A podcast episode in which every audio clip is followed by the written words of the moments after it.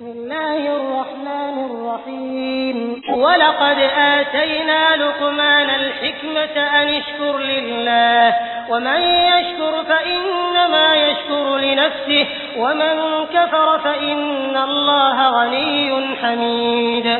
وإذ قال لقمان لابنه وهو يعظه يا بني لا تشرك بالله.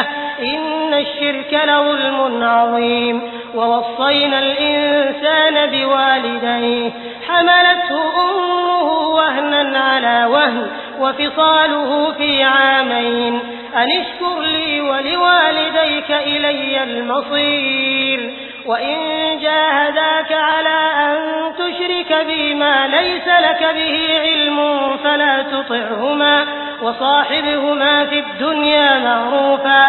واتبع سبيل من أناب إلي ثم إلي مرجعكم فأنبئكم بما كنتم تعملون. يا بني إنها إن تك مثقال حبة من خردل فتكن في صخرة. فتكن في صخرة أو في السماوات أو في الأرض يأت بها الله.